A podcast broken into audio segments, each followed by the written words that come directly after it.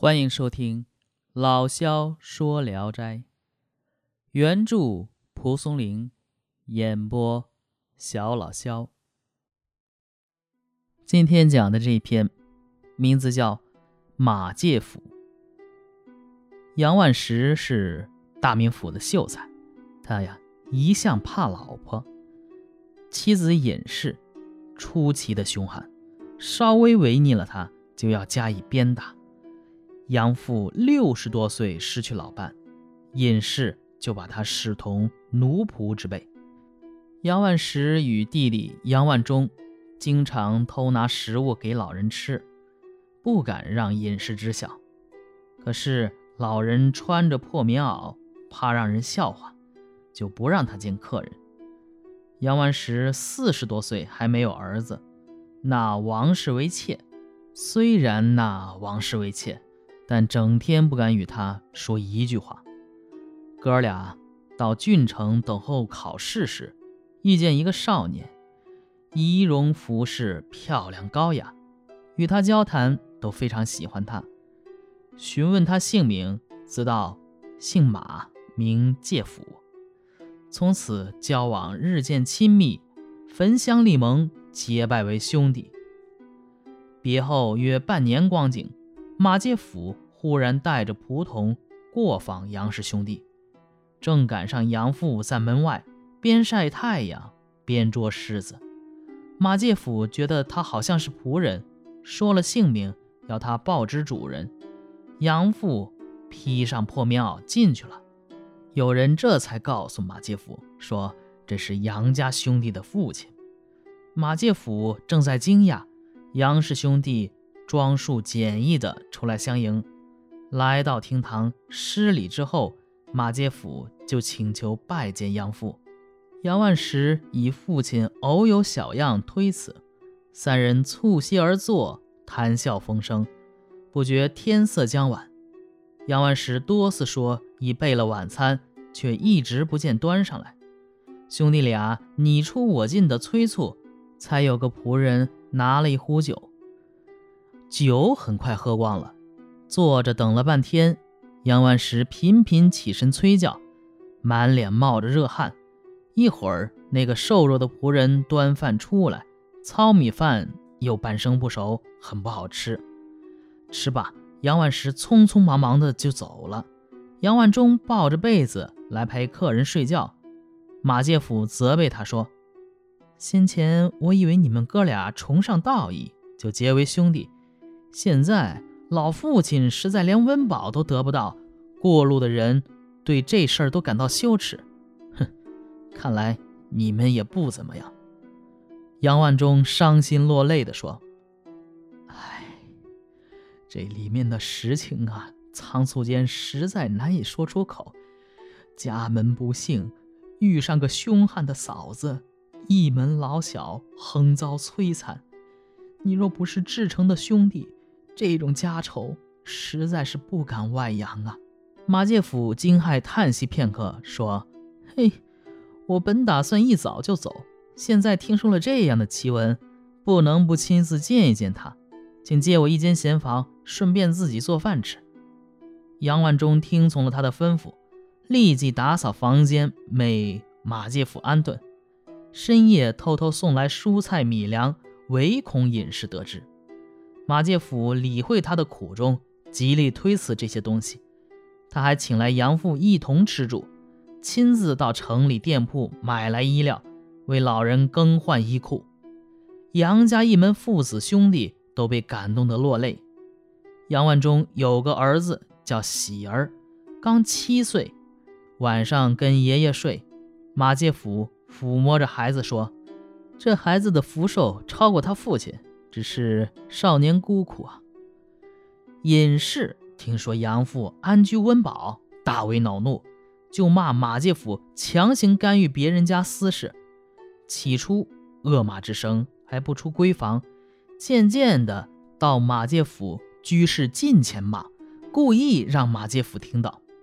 杨氏兄弟窘得出了一身的汗，急得转来转去，不能制止。而马介甫。好像没听见一样。杨万石的妾王氏怀孕五个月，尹氏才知晓此事，就剥去王氏衣服，重重拷打。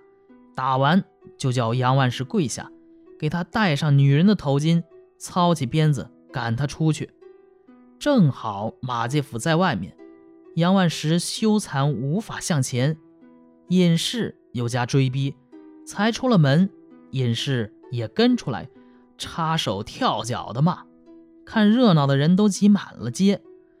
马介甫手指尹氏，呵斥说：“去，去！”尹氏。立即转身奔跑，像被鬼追赶一般，裤子和鞋子都跑掉了，裹脚布缠缠绕绕的丢弃在路上，光着脚跑回家，面如死灰。稍微定了会儿神，丫鬟奉上鞋袜，他穿好之后嚎啕大哭，家里没一个敢问他的。马介甫把杨万石拽过来为他解头巾，杨万石直挺挺地站着，屏住呼吸。好像唯恐头巾脱落，马介甫强行解下头巾，杨万石坐立不安，好像害怕尹氏以为自己私自摘去头巾而加罪自己。等探知尹氏哭闹已停，才敢进屋，又畏畏缩缩不敢近前。尹氏一言不发，忽然起身入卧房自己睡下，杨万石的心情才舒展开来。与弟弟暗自称奇，家里人也都觉得奇怪，凑到一起偶有议论。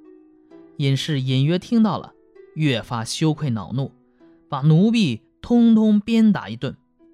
尹氏又叫王氏，王氏创伤严重，不能起身。尹氏以为他装模作样，就在床上打他，直打得大出血流产。杨万石背着人在马介甫面前哀哭。马介甫加以宽慰劝解，叫童子备好酒食。到了二更天，还不放杨万石回家。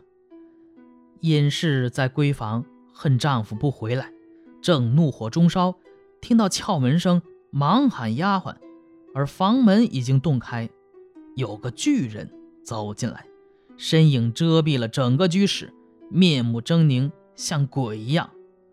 一会儿又有几个人进来。各自拿着锋利的尖刀，尹氏吓坏了，想喊叫。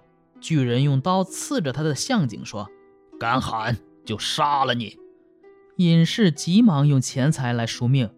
巨人说：“我是地狱的使者，不要钱，只取汉妇的心。”尹氏愈发的恐惧，连连磕头，额头都磕出了血。巨人用锋利的尖刀。划着尹氏的胸口，并数落他说：“比如某一件事，你说该不该杀？”说完就划一刀。凡是尹氏干的凶悍之事，差不多数落完了，刀划皮肤不下数十话。最后巨人才说：“王氏妾怀的孩子，也是你们杨家的后代，怎么忍心打得他堕胎？这事儿……”绝不能饶你！说完，就让几个人反绑尹氏的手，打算剖开汉妇的心肠看看。尹氏磕头祈求饶命，一个劲儿的声之啊，自己知道悔过了。一会儿传来中门开关的声音，巨人说：“杨万石回来了。既然他已悔过，姑且留他性命。”就乱纷纷的。消失了。不一会儿，杨万石进来，只见隐士赤身裸体的被捆绑着，胸口上的刀痕纵横交错，不可胜数。解开绳索，询问隐士，得知事情经过，大吃一惊，暗自怀疑是马介甫干的。第二天，杨万石向马介甫说及此事。马介甫也吃了一惊，从此隐士的威风渐渐收敛，一连几个月不敢说一句恶言恶语。马介甫十分高兴，告诉杨万石说：“实话告诉你，你不要泄露出去。前些天是我略施小术吓他一下。既然你们夫妻已经和好，我暂时也该告别了。”说完。就走了。这一段时间来呀，尹氏每到晚上挽留杨万石作伴，欢笑奉承，迎合杨万石。杨万石平生从来不懂这种闺房之乐，忽然遇到，觉得坐也不是，立也不是。一天夜晚，尹氏想起巨人的模样，吓得瑟瑟发抖。杨万石想讨好尹氏，略微透露口风说那事儿是假的。尹氏一下子坐起来，刨根问底。杨万石自知失言，又无法反悔，就如实告诉了尹氏。这尹氏一下子支棱起来了，是勃然大怒，破口大骂。杨万石吓得直挺挺地跪在床下赔礼，隐士也不理，一直哀求到三更天，隐士说：“想要我饶了你，必须用刀在你心口也划那么多下，才能解恨。”说着就起身去拿菜刀。杨万石吓坏了，奔逃而出，隐士紧追不舍。闹的是鸡飞狗跳，一家人都起来了。